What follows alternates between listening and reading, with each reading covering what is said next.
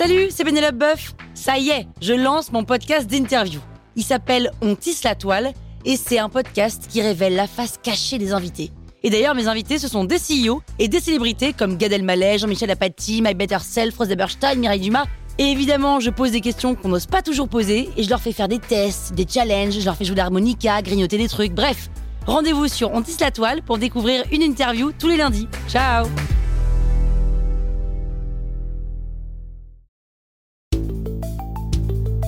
Vous êtes entrepreneur Vous voulez donner une trajectoire optimale à votre startup C'est parti, on attaque le 16e élément.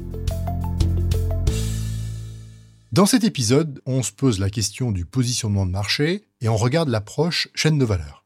Alors on a fait un petit travail de compréhension dans l'épisode précédent, il faut aller plus loin et il faut en tirer la substantifique moelle. On a collecté de la donnée, maintenant la question c'est qu'est-ce qu'on fait avec? Alors ce que je vous propose c'est de le faire au travers de la chaîne de valeur. Alors la chaîne de valeur, dans sa définition académique, ça décrit l'ensemble des activités menées par les entreprises pour amener un produit de sa conception à son utilisation finale. En dedans, il y a plein d'activités, de la conception, la production, etc., jusqu'au consommateur final. L'astuce que je vous propose, c'est de créer une chaîne de valeur qui correspond au problème à résoudre. Alors comment on fait? Bon, déjà, on prend l'angle de quel est le problème qu'on résout. Alors prenons un exemple. Prenons l'exemple de Doctolib. Le problème que veut résoudre Doctolib, c'est de rendre l'accès aux soins rapide et égalitaire pour tous. Ensuite, on se pose la question de comment on résout le problème et quelles sont les étapes qui vont conduire à la résolution du problème. Reprenons Doctolib. Eh bien, les étapes, ça va être d'abord de chercher un praticien, de le sélectionner, de trouver une date, de prendre un rendez-vous, de préparer le rendez-vous et de faire le rendez-vous. Alors, ce que je propose, c'est de faire un dessin. Alors, je sais, on touche un petit peu aux limites du podcast, mais c'est une grande première. On va faire un dessin avec de l'audio. Donc si on reprend l'exemple de Doctolib, on va créer des flèches qui correspondent à chaque étape de résolution du problème. Donc une flèche qui part de la gauche et qui va aller vers la droite de manière horizontale. Ma première flèche, c'est chercher. Ma deuxième flèche, sélectionner. La troisième, trouver une date. Quatrième, prendre un rendez-vous. Cinquième, préparer le rendez-vous. Et sixième, faire le rendez-vous.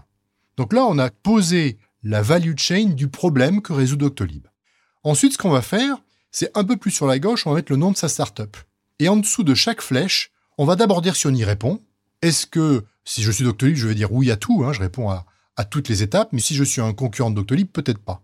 On va dire ce à quoi on répond. Une fois qu'on a fait ça, on va se poser la question, est-ce qu'on y répond bien ou pas bien? Par exemple, dans la flèche chercher, est-ce que j'y réponds bien ou pas bien? Dans la flèche trouver une date, est-ce que j'y réponds bien ou pas bien? Et ça, on fait l'exercice pour sa startup.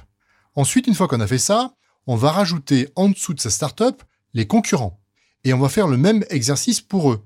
Autrement dit, si je suis du concurrent de Doctolib, la question que je vais me poser, c'est est-ce que je suis capable de chercher, de sélectionner, de trouver une date, etc. Et puis, est-ce que j'y réponds aussi bien ou mieux que Doctolib?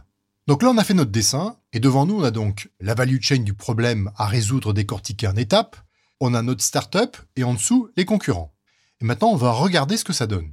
Il se peut que sur une des étapes, vous soyez les seuls à répondre. Auquel cas, si c'est le cas, ben, vous avez une, force, une unicité incroyable.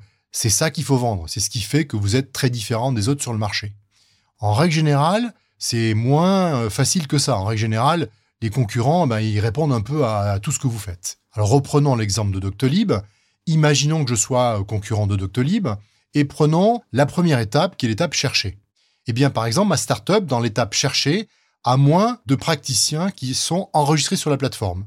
Et donc, auquel cas, dans la phase chercher, Doctolib est plus fort que moi. Et donc, je ne pourrais pas euh, argumenter en disant j'ai plus de docteurs que Doctolib, c'est pas vrai.